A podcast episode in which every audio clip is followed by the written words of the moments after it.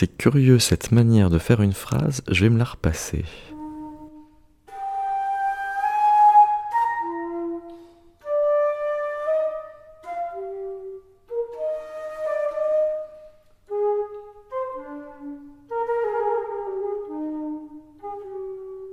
C'est presque aussi entraînant que suspendu, c'est très étrange, je vais me la repasser.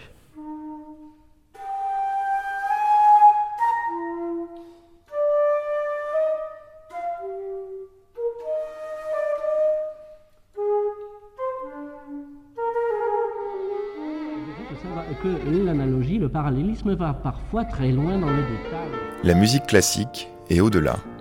C'est l'heure métaclassique avec David Christoffel.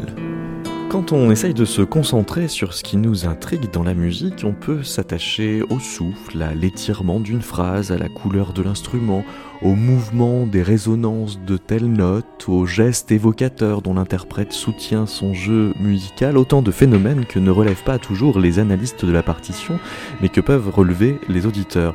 On n'a pas toujours recours à des concepts estampillés quand on écoute de la musique, mais on ne s'en tient pas pour autant aux seules impressions. On produit des catégories, on génère des points d'attention spécifiques, des gestes, des mouvements. Pour évoquer le renouvellement des catégories d'écoute de la musique, nous recevons François Delalande, qui est l'auteur aux presses universitaires de Rennes du livre La musique au-delà des notes et Manon Decroix qui prépare à l'université Côte d'Azur une thèse qui cherche des clés pour l'analyse du poème symphonique romantique. Mais avant de les interroger, écoutons comment le flûtiste Aldo Bova termine cette neuvième symphonie de Telemann.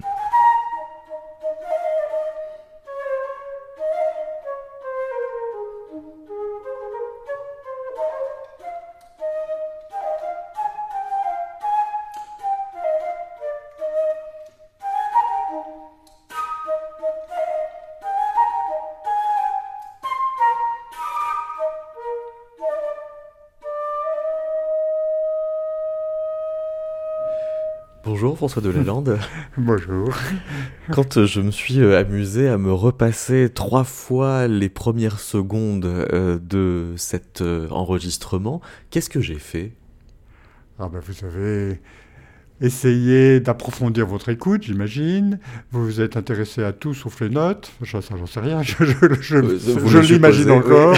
Et vous avez relevé tout ce qui est frappant là-dedans, c'est-à-dire euh, les respirations, les attaques, la sonorité de la flûte, les petites attentes.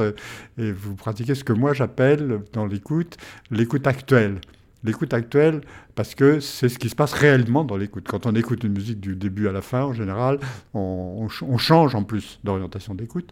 On écoute à un moment ceci, à un moment cela. Éventuellement, vous pouvez aussi écouter la mélodie, mais vous pouvez aussi changer, vous intéresser au timbre, à, enfin, plein d'aspects. Mais alors, ce que vous nous dites, c'est que l'écoute euh, actuelle est une écoute un peu alternative à ce qu'on appelle l'analyse musicale, pour autant qu'elle est analytique quand même.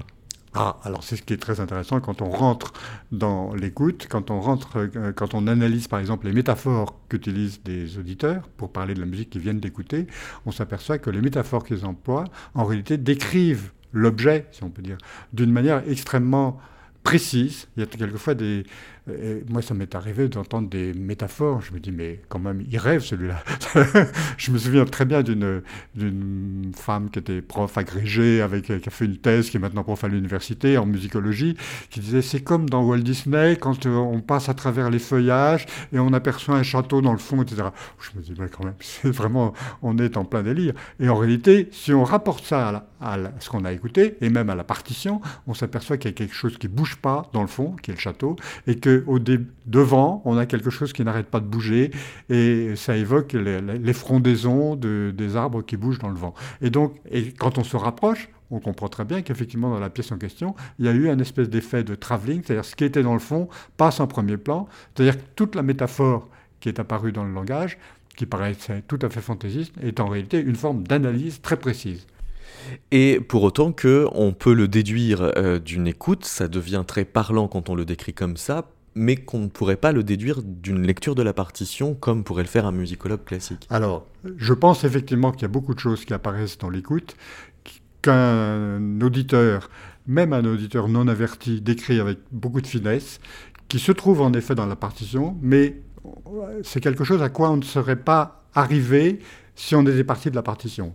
Moi, cet effet de, transparence dont je parle avec le, château dans le fond à travers les feuillages, c'est pas du tout évident qu'on y aurait pensé si on avait analysé la partition. En tout cas, si on le fait jamais. Moi, euh, je pense là à un exemple de la terrasse des audiences du Clair de Lune, dont on parlera peut-être. Que, l'on va évoquer tout à l'heure, oui. Et je, je, connais bien les analyses qui ont été faites de la terrasse des audiences du Clair de Lune, de Debussy, et je peux vous dire que c'est pas de ça qu'on parle. Donc, ce qui m'intéresse beaucoup, c'est de montrer que quand on part de l'écoute, on décrit quelque chose qui est tout à fait réel, c'est-à-dire il y, a bien une forme d'analyse, mais ce n'est pas la même analyse que celle qu'on aurait faite en partant de la partition. Alors, il n'empêche qu'on écoute aussi euh, avec euh, les yeux, avant d'en venir euh, à cette partition emblématique dans votre travail, François Delalande de, de Debussy, je voudrais évoquer tout un chapitre que vous consacrez dans la musique au-delà des notes à Glenn Gould, que vous avez observé jouer l'art de la fugue. Et le fait est que quand on le regarde jouer, par exemple, on voit au tout début sa main gauche, qui n'est pas sollicitée par la partition, flotter au-dessus du clavier, comme s'il se faisait euh, le chef d'orchestre d'un orchestre qui serait imaginaire, mais qui vient enrichir ce qu'on est en train d'entendre de ce qu'il fait avec la main droite. Alors pour moi, Glenn Gould, ça a été une révélation. Je connaissais Glenn Gould par le disque et je croyais que c'était quelqu'un qui bougeait pas, qui, était parce que c'est un jeu en fait extrêmement euh, rigoureux, très très clair. Et quand j'ai vu des films et en particulier les films de Mont-Saint-Jean sur Glenn Gould, il a fait une série de films qui s'appelle Glenn Gould Joue Back, euh, j'ai été très étonné de voir qu'au contraire, c'est quelqu'un qui bouge énormément. Alors, on croit au début que c'est une manière de bouger un peu improvisée, c'est-à-dire quelqu'un qui bouge. Très souvent, les instrumentistes bougent, mais euh, en général, on a l'impression qu'ils le vivent dans l'instant, qu'ils bougent parce que je ne sais pas quoi, ils participent un peu à la musique qu'ils sont en train de produire. Mais je me suis aperçu en regardant les films et en les analysant de très près que les gestes de Gould sont parfaitement, comment dire, c'est un vocabulaire pour lui. C'est-à-dire qu'il a un, certain nombre de types de gestes qui sont du moins à la fin de sa vie. Ça, c'est des films qui ont été faits en 81, il est mort en 82. Et à la fin de sa vie, il avait une gestique particulièrement euh, développée. Développée et très, très précise. C'est-à-dire que c'était pas du tout n'importe quoi. Quand il joue d'une certaine, quand il pense la musique d'une certaine manière, il l'accompagne gestuellement d'une certaine manière aussi. C'est pas improvisé. Alors, c'est pas improvisé. Non, je crois que c'est pas improvisé. C'est réellement pas improvisé. C'est-à-dire qu'il sait comment, quel geste il va faire pour jouer telle musique. Alors, vous parlez du début de l'art de la fugue, effectivement. Il n'utilise pas la main gauche pour jouer, donc il l'utilise pour mimer la musique. Ce qui est d'ailleurs assez amusant, c'est que euh, bon, il y a deux moments dans, le début du premier contrepoint de l'art de la fugue. Et au début, il utilise la, main gauche qui est libre pour battre la mesure, tout simplement. Et après ça, au moment de l'entrée du contre-sujet, il, euh, il, utilise au contraire la main gauche pour alors pour représenter, c'est là qu'il faut rentrer dans l'analyse précise du geste, le noter, et c'est ce que j'ai fait, pour voir un peu comment il utilise ça pour représenter, je dirais, sa propre perception qu'il a de la forme, parce que c'est un peu compliqué. Par exemple, il y a des, il y a des effets de, de reprise qu'on peut, enfin, de reprise du geste. Alors le même geste est appliqué à deux endroits, mais ça correspond pas exactement à la même phrase. Et il y a une note qui manque, enfin je sais pas, je me souviens hmm. plus, là il faut regarder le bouquin, mais c'est très précis. Et on voit bien que ce qu'il pense, c'est la forme. Il, fait une analyse de la, de, de la forme, à, travers de la forme à travers son geste. Alors comme on va pas pouvoir le montrer euh, à la radio, on va simplement inviter les auditeurs à l'éprouver, pourquoi pas en écoutant avec les mains, sauf si bien sûr vous écoutez l'émission en voiture.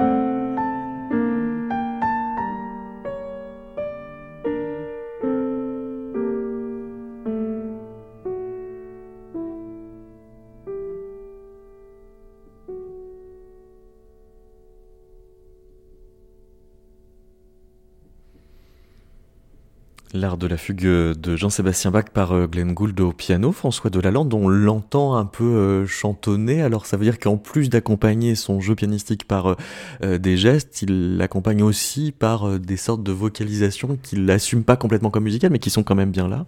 Oui, alors c'est autre chose, il y a une espèce de présence de l'artiste qui, passe même à travers le disque, parce qu'effectivement on, on l'entend chantonner. Donc les gestes, on ne les voit pas au disque, par exemple, mais par contre, on, a une espèce de participation humaine de l'interprète qui est là, qui est présent.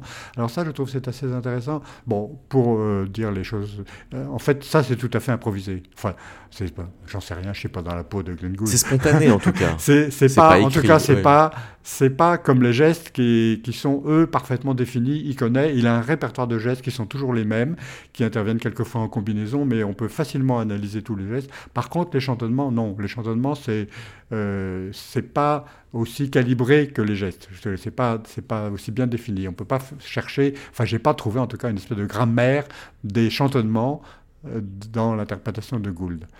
Par contre, je trouve ça intéressant. Alors, je me suis intéressé au problème du son et de la, de la voix dans les chansons, etc. Et, euh, c'est très important qu'il y ait une espèce de présence de l'artiste devant son micro. Euh, bon, je me suis par exemple euh, penché un peu sur le cas de Jane Birkin, qui souvent chante de très très près, de telle sorte que plus que la mélodie, ce qu'on entend, c'est la présence d'une personne devant un micro, et même, je dirais, d'une femme et de la voix. Il y a presque quelque chose d'un petit peu érotique, on entend des, des bruits de salive, etc. Avec le jeu de la prise de son. Le jeu de la prise de son, de l'utilisation du micro.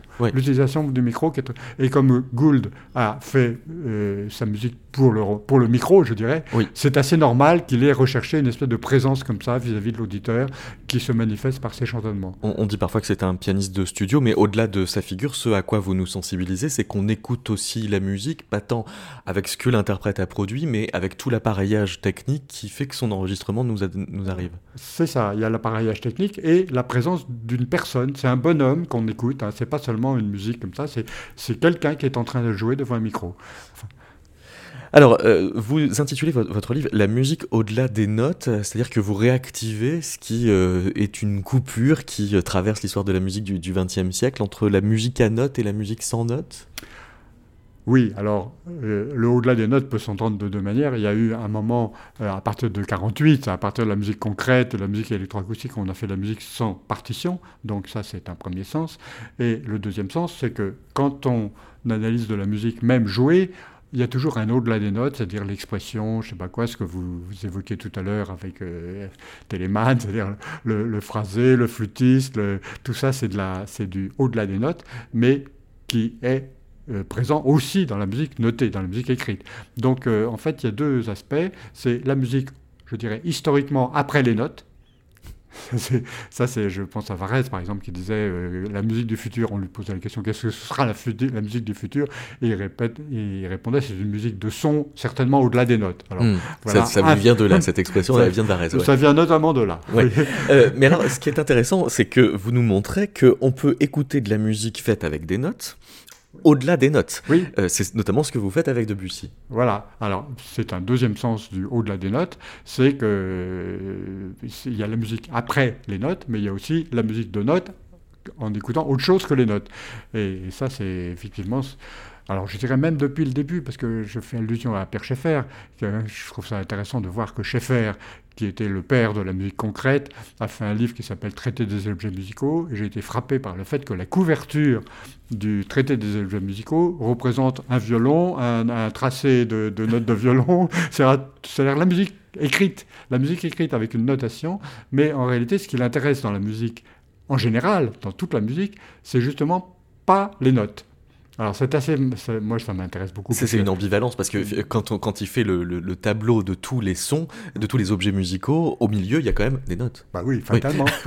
donc, il n'exclut pas. Ce traité des objets musicaux ça parle de la musique en général et pas seulement de la musique concrète, ce qui est toujours très étonnant. Au-delà des notes, mais avec les notes aussi. Avec, les notes aussi, voilà. On va écouter euh, le, début de cette euh, terrasse euh, des audiences du clair de lune de, de Bussy. Ça veut dire que ce qu'on va entendre, c'est le clair de lune?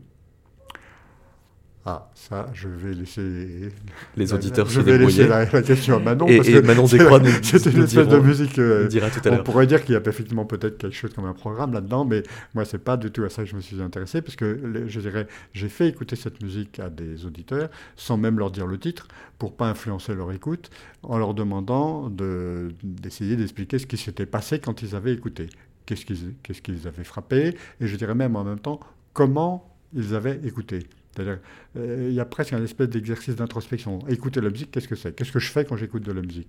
Donc, alors, j'ai fait écouter cette pièce-là, bon, très peu d'auditeurs, hein, c'était une espèce de, d'expérience pilote, neuf auditeurs qui ont écouté chacun trois fois la même pièce, et à chaque fois, ils ont essayé de décrire ce qu'ils avaient vécu en écoutant et ce qui, leur avait plu, quoi, ce, qu'ils avaient, ce qui les avait intéressés. Alors écoutons, et on y reviendra aussitôt après.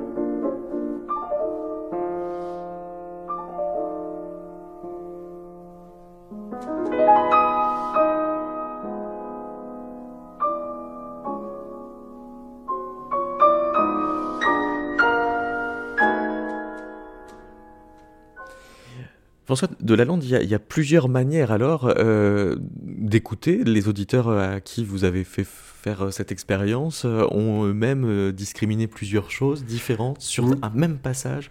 Oui, alors il y a une infinité de manières d'écouter la musique, mais quand on met des auditeurs d'une situation très précise, c'est-à-dire tout seul devant les haut-parleurs, euh, dans une, cabine d'écoute euh, extrêmement où on n'entend pas de bruit de fond. On sollicite leur concentration. On sollicite une concentration très forte, voilà, mm. c'est ça. Et ils savent qu'ils vont avoir à en parler, donc euh, c'est une écoute très particulière. Je ne veux pas laisser entendre que c'est l'écoute de tout le monde tout le temps. Oui, oui. mais dans ces conditions très particulières, effectivement, on peut isoler des, des orientations d'écoute, ce que j'appelle des conduites d'écoute, qui sont qu'on peut facilement opposés, qu'on peut facilement décrire séparément, et on voit que ce n'est pas la même stratégie. Alors, une première stratégie, que j'appelle d'ailleurs une écoute taxinomique, c'est-à-dire qu'on fait l'inventaire, je dirais, des, événements. des événements qui sont les plus prégnants. Alors, il se trouve que la terrasse des audiences du clair de lune, euh, on l'a écouté, il y a des espèces de, de figures qui sont très opposées on commence par une figure en accord, ta, ta, ta, ta, comme ça en accord, puis après on a une espèce de ligne mélodique chromatique qui descend très très très doucement comme ça, et puis après on a quelque chose de très agité, alors c'est une troisième figure, c'est le contraire de ce qu'on vient d'écouter à l'instant, donc il y a un effet de contraste comme ça, et toute la pièce, enfin surtout le, début de la pièce, disons, les, je pense à la partition, disons les deux premières pages, euh, qu'on a écouté d'ailleurs, euh, est organisé en figures très contrastées les unes après les autres. Ça, c'est une première forme d'écoute.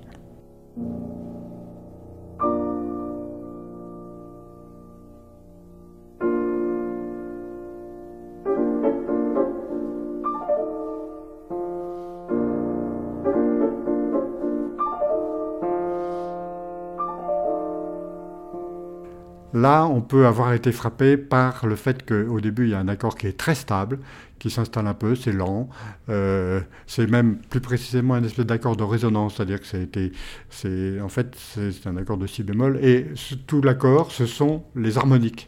C'est-à-dire il y a le premier, premier partiel, deuxième partiel, etc. L'accord, c'est presque une espèce de, perception spectrale de, cette musique-là. On entend toutes les notes. Et puis, euh, ça, dure assez longtemps, il y a une espèce de, y a une résonance longue, et, et, puis après vient quelque chose de très agité. C'est-à-dire après cette période très stable vient quelque chose de très agité. D'accord. deuxième manière d'écouter ce même passage? Alors, ce même passage-là, on peut l'écouter en repérant un plan inerte dans le fond et un plan vivant euh, ou mouvant en premier plan. C'est une écoute cinématographique en quelque sorte. C'est une écoute, alors on appelle ça figurativisation, c'est-à-dire on, rend la musique figurative d'une certaine manière. Alors là, on va certainement enchaîner après avec... Absolument, Manon de quoi arrive. oui, alors cette écoute figurative, ça m'intéresse beaucoup parce qu'elle euh, elle est beaucoup plus jouissive que la première. L'écoute taxinomique, c'est un peu laborieux, on, sépare tous les éléments, comme c'est des, des, auditeurs qui vont être interrogés après sur leur écoute, pour avoir l'air intelligent, ils essayent de se rappeler le plus possible. et, d'anticiper ce qu'ils vont en dire.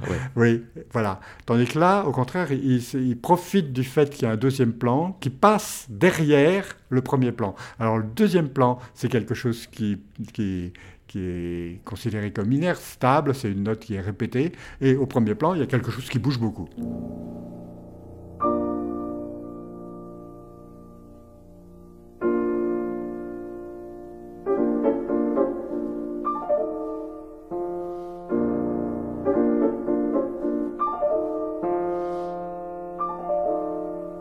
Et il y aurait une troisième possibilité d'écoute, François Delay Alors, il y a une autre orientation d'écoute qu'on a bien décrite, mais bien qu'on ait eu peu d'exemples, hein, j'insiste beaucoup, on avait finalement 9 personnes qui ont écouté trois fois, ça fait 27 témoignages, mais là-dedans, on voit apparaître des, des orientations dominantes. Alors c'est vraiment très intéressant. Alors la troisième manière de percevoir cette pièce-là, c'est d'être attiré vers le bas, comme si on était attiré vers le bas. Il y a beaucoup de choses qui descendent, il y a beaucoup de motifs qui descendent, bon, et il y a plus précisément des espèces de pôles attractifs qui sont dans le grave, comme si tout descendait vers ce pôle attractif.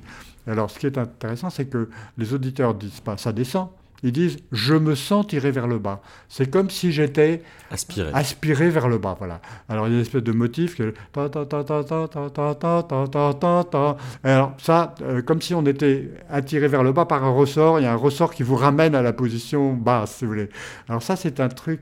Euh, en fait, on perçoit l'écoute, je dirais, comme une sensation corporelle. On ramène ça au corps. Ça, c'est assez typique. Il y a une forme d'écoute qui consiste à ramener ça à une expérience corporelle. Alors ici, c'est le sentiment d'être attiré vers le bas. Il faut l'écouter en se disant, je suis ramené vers le bas par un ressort.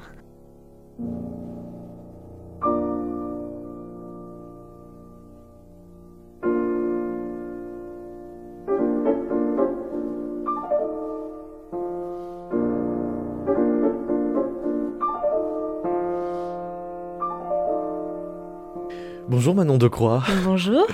Euh, vous travaillez sur euh, ce qu'on appelle les UST, c'est quoi?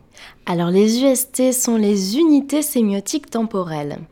Alors euh, il s'agit de segments musicaux qui, sont, qui représentent en fait des extraits, des significations temporelles, des effets temporels euh, des, effets de sens euh, que produit la musique en se distribuant dans le temps, c'est des catégories d'écoute ou d'analyse de, la musique qui viennent d'où?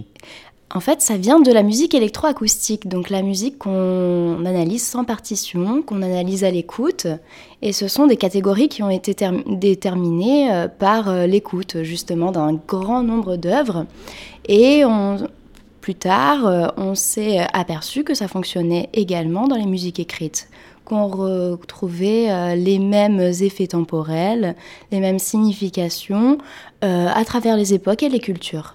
C'est-à-dire que, par exemple, pour euh, décrire certains phénomènes musicaux de la musique classique, on va parler de cadence parfaite, qui est typiquement un événement qui ne peut advenir que par des notes, des mots qu'on ne pouvait pas utiliser pour décrire de la musique électroacoustique, donc on a eu inventé des mots, mais on les a pris au langage naturel, c'est-à-dire c'est des mots qui ne sont pas techniques.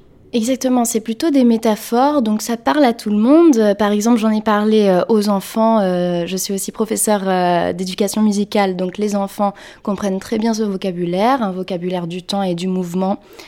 j'en ai parlé aussi aux non-spécialistes, et voilà, ça permet, je pense que c'est aussi un moyen pour le non-spécialiste d'entrer dans l'analyse musicale Donc même si c'était effectivement des catégories initialement inventées pour décrire la musique électroacoustique, vous, vous l'utilisez y compris pour Debussy, puisqu'on vient parler de Debussy. Y compris pour Debussy, mais aussi pour des musiques euh, antérieures. Moi, j'ai beaucoup appliqué ça aussi à la musique baroque. Euh, donc j'ai trouvé euh, des catégories qui, en fait, moi j'ai étudié beaucoup les UST en rapport avec un texte, donc une musique qui était associée à un texte. Et après, j'ai fait dialoguer euh, la temporalité euh, du contenu textuel, en fait, et la temporalité de la musique, et j'ai remarqué qu'il y avait beaucoup de convergence.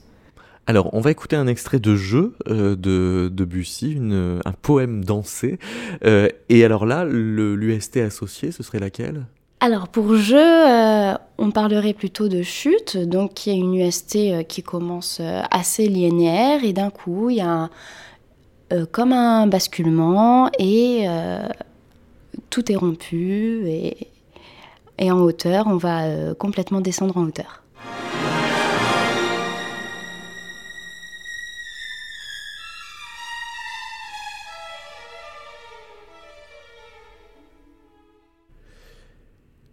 Un fragment donc euh, de, jeu de, de, Bussy. Voici d'autres extraits musicaux que Manon de Croix vous avez euh, isolés sous euh, l'étiquette chute.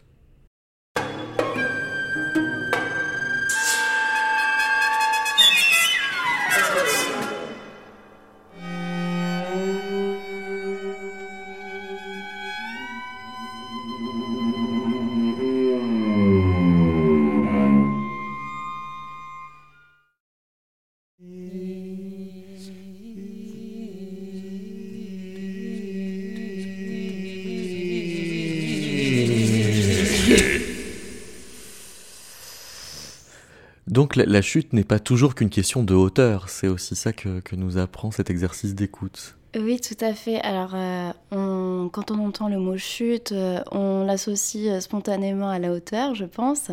Mais une chute peut aussi monter. Elle peut. Alors, c'est paradoxal, mais oui, tant qu'il y a ce point de rupture, une chute peut aussi donc être ascendante en hauteur. Elle peut toucher d'autres paramètres sonores donc ça ne concerne pas forcément euh, les hauteurs, ça peut concerner le volume sonore, ça peut concerner le timbre, d'autres paramètres euh, vraiment.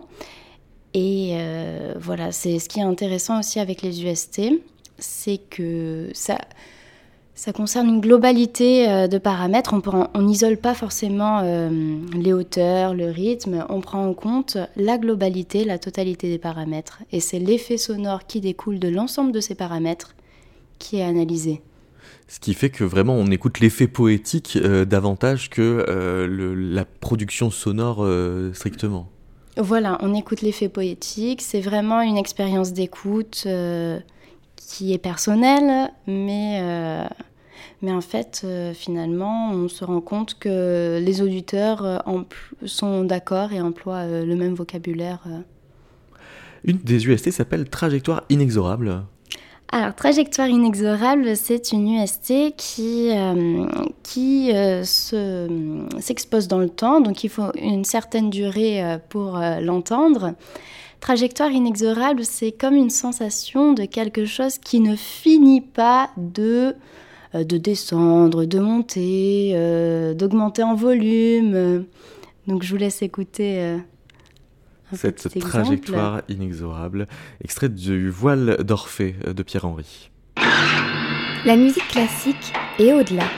C'est métaclassique avec David Christoffel.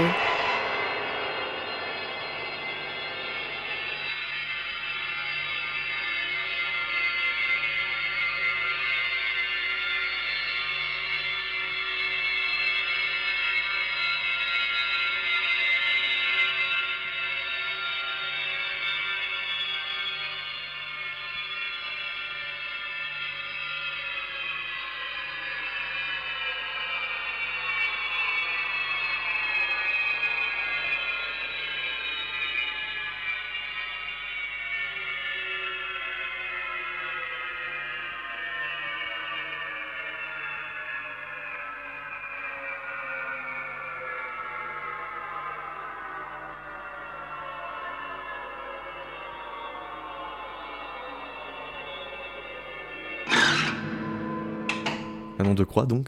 Un extrait de ce voile d'Orphée de, Pierre-Henri pour euh, l'UST Trajectoire inexorable. Alors oui, tout à fait. Euh, vous avez vu que on s'étend dans le temps, donc on est dans des durées assez considérables et on a vraiment l'impression euh, que ça, qu'on avance toujours dans la même direction, mais on ne sait pas où on va aller.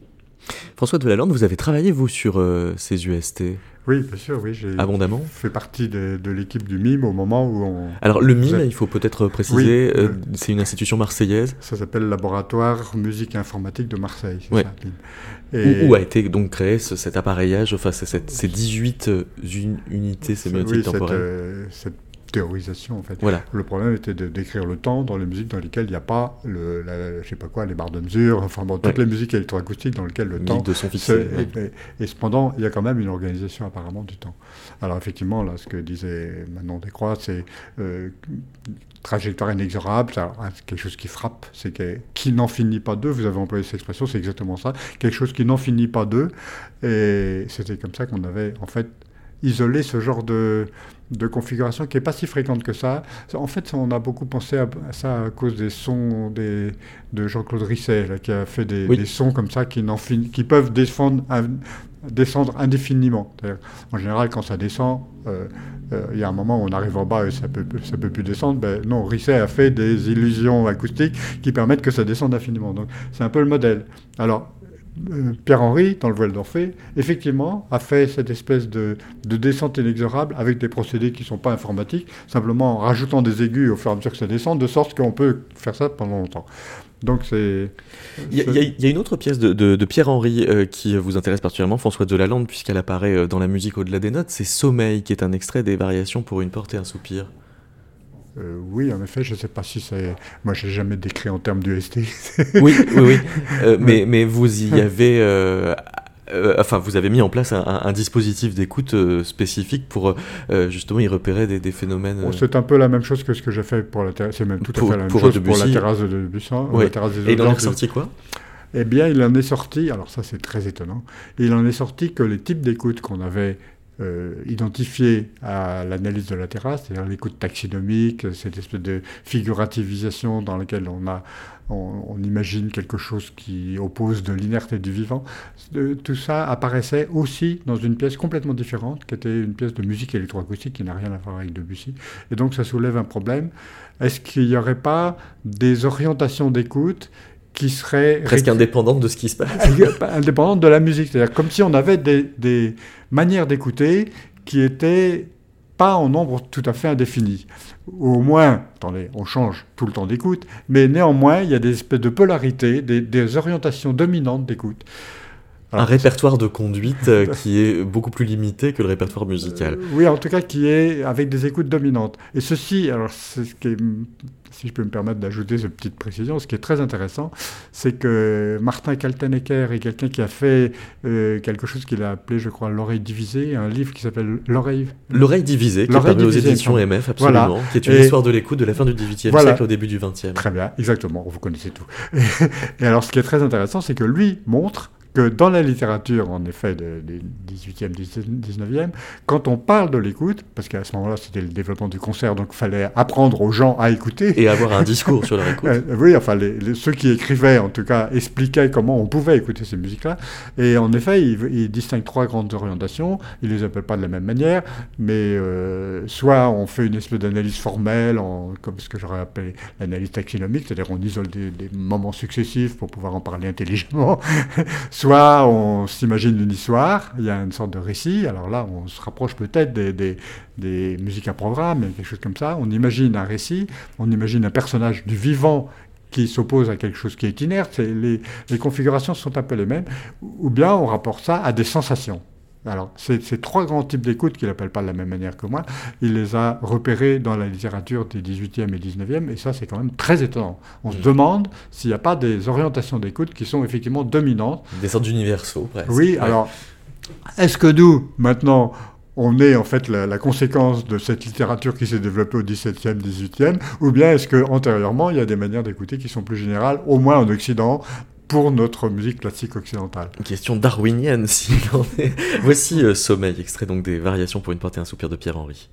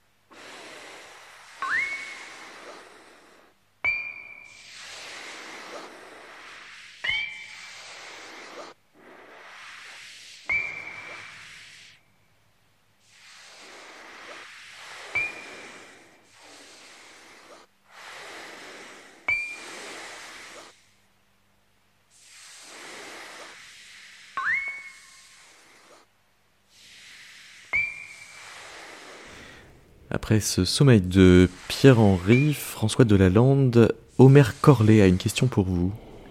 François Delalande, euh, quand vous parlez de, cette notion de, conduite, euh, j'ai pensé à Tim Ingold, un, anthropologue euh, anglais qui travaille qui est musicien et qui utilise souvent les, métaphores musicales. Et je me suis dit, tiens, c'est étrange, quand vous parlez du, chasseur, de la chasse, et comment le, chasseur euh, suit sa trace et comment il est modifié par l'environnement, euh, de la même manière, Tim Ingold parle ainsi de, la musique.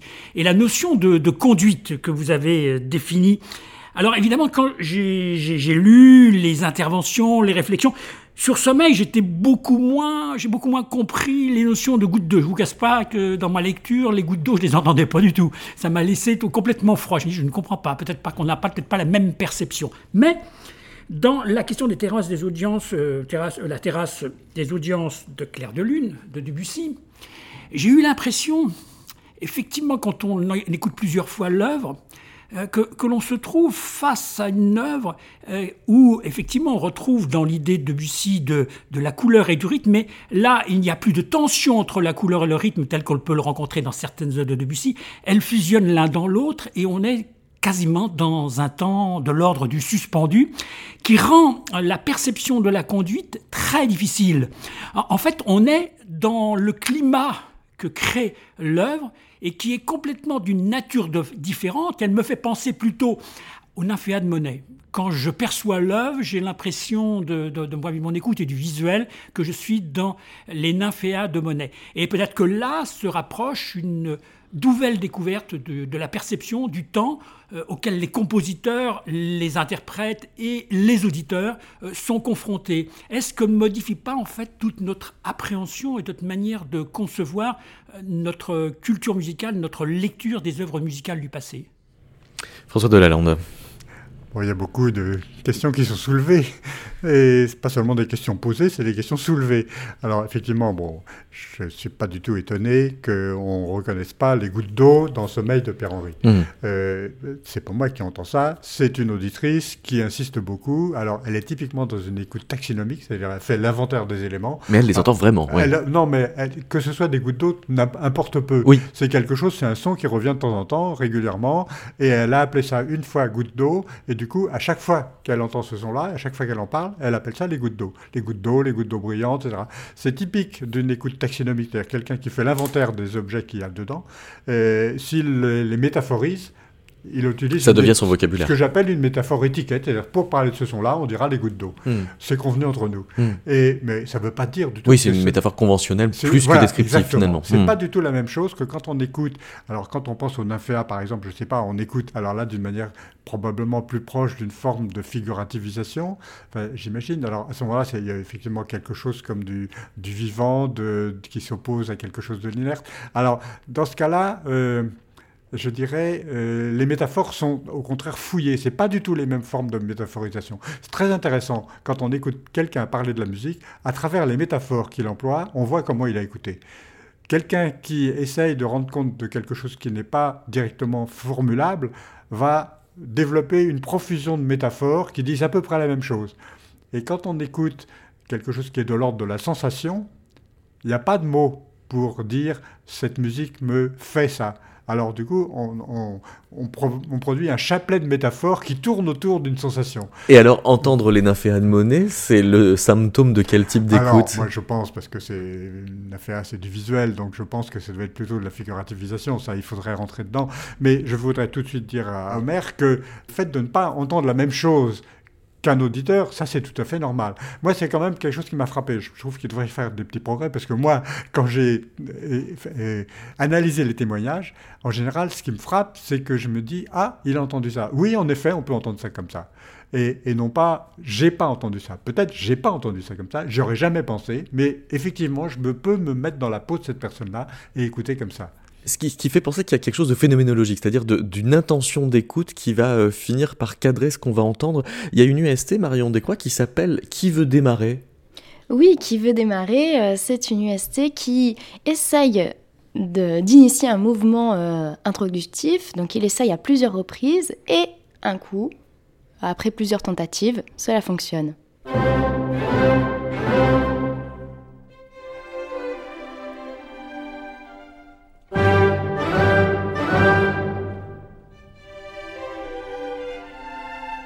On doit s'y prendre à plusieurs fois pour démarrer, c'est ça, pour vraiment démarrer Voilà un départ euh, très hésitant.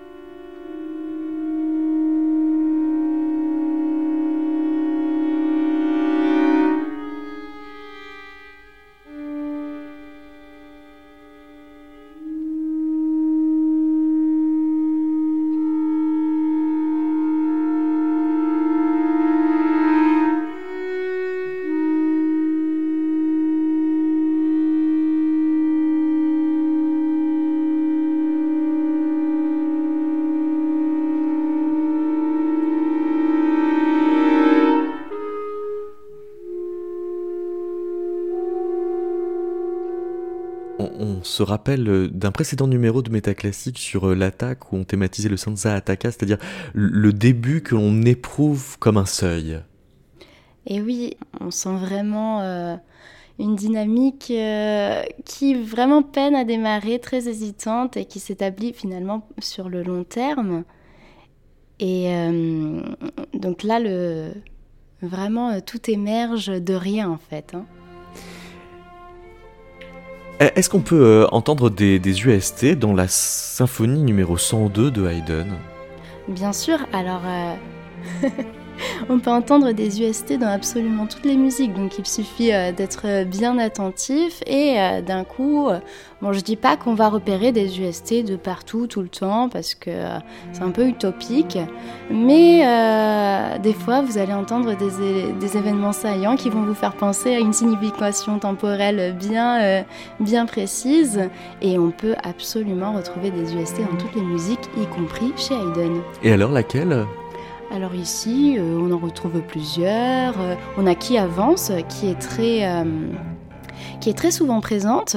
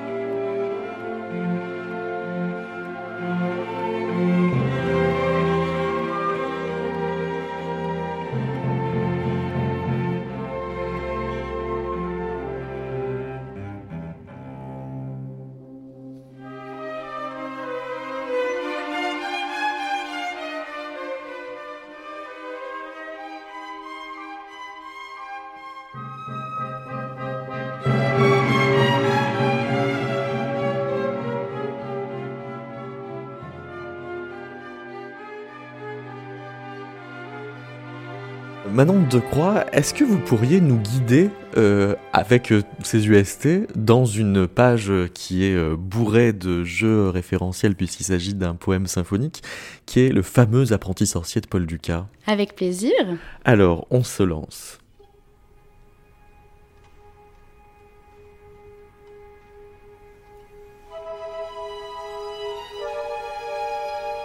Donc un début plein de mystères. On va plutôt parler de enflottement. On a des événements euh, ponctuels qui apparaissent et euh, on a surtout un continuum qui est réalisé par les cordes. Donc tout cela correspond bien au texte de Dukas qui essaye d'instaurer une atmosphère magique et mystérieuse.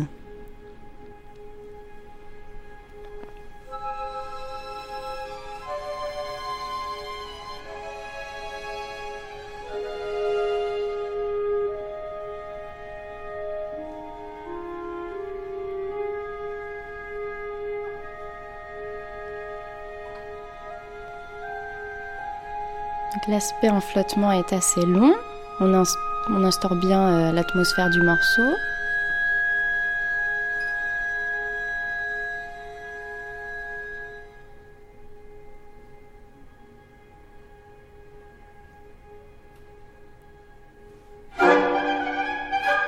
Première surprise avec des élans.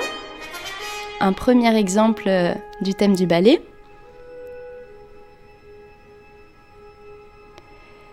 Ce thème euh, du ballet, donc, euh, il est évoqué en toute petite partie et c'est pour anticiper euh, le ballet qui va suivre.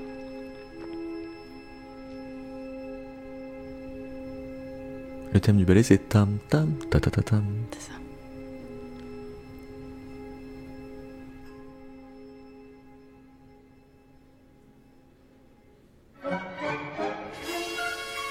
Ici, nous avons les sortilèges le thème de la magie qui est très obsessionnel, très insistant, très lourd, pour montrer euh, l'effet infernal euh, du sortilège euh, qu'aura après sur l'emprise du ballet.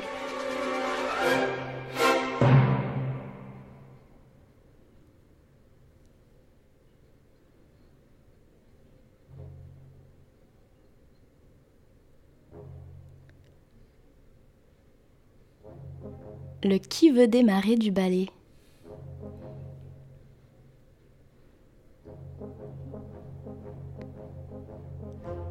Et le ballet commence à prendre de l'assurance, on se transforme en qui avance. Dans l'histoire ici, le ballet euh, commence euh, à s'ensorceler et aller euh, chercher les seaux pour commencer à réaliser le ménage dans l'atelier du maître.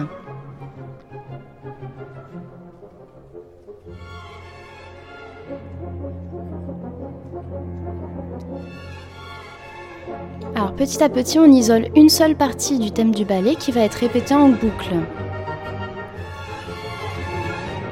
On a aussi des chutes mélodiques qui représentent l'eau qui se déverse dans euh, l'atelier. Écoutez en arrière-plan, on a un arrière-plan assez obsessionnel qui rappelle bien le thème de la magie.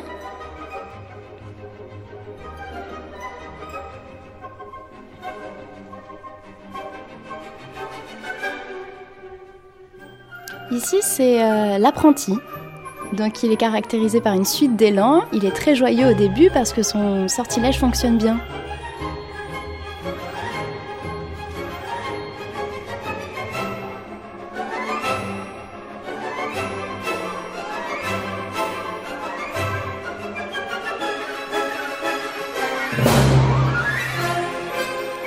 le thème du ballet qui revient euh, avec un touti. Donc euh, cette fois-ci, il prend beaucoup plus d'ampleur. C'est lui qui est au premier plan.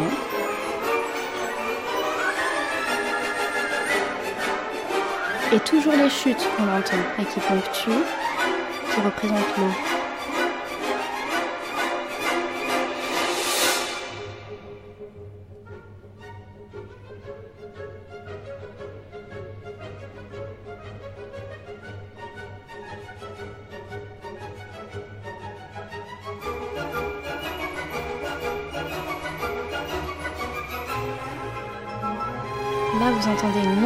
Mélodique aussi.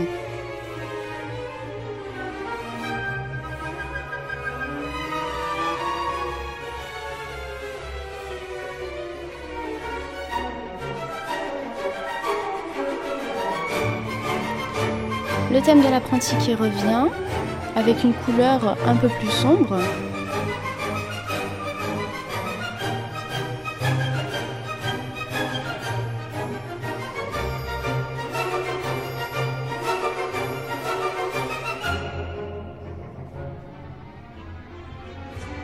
L'eau monter.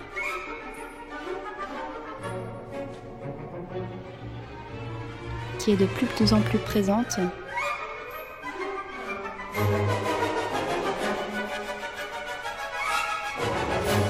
Alors ici, il y a vraiment une superposition de plein de thèmes différents. On entend l'apprenti, on entend le ballet, on entend l'eau. Donc ça symbolise un petit peu la catastrophe euh, qui est en train de se préparer. Le ballet plus l'eau. Hein.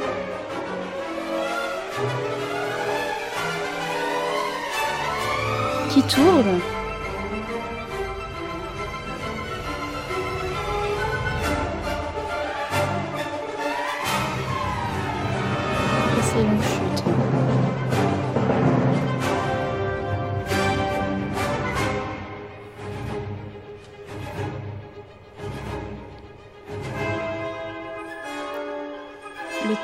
Sortilèges complètement obsessionnels qui revient.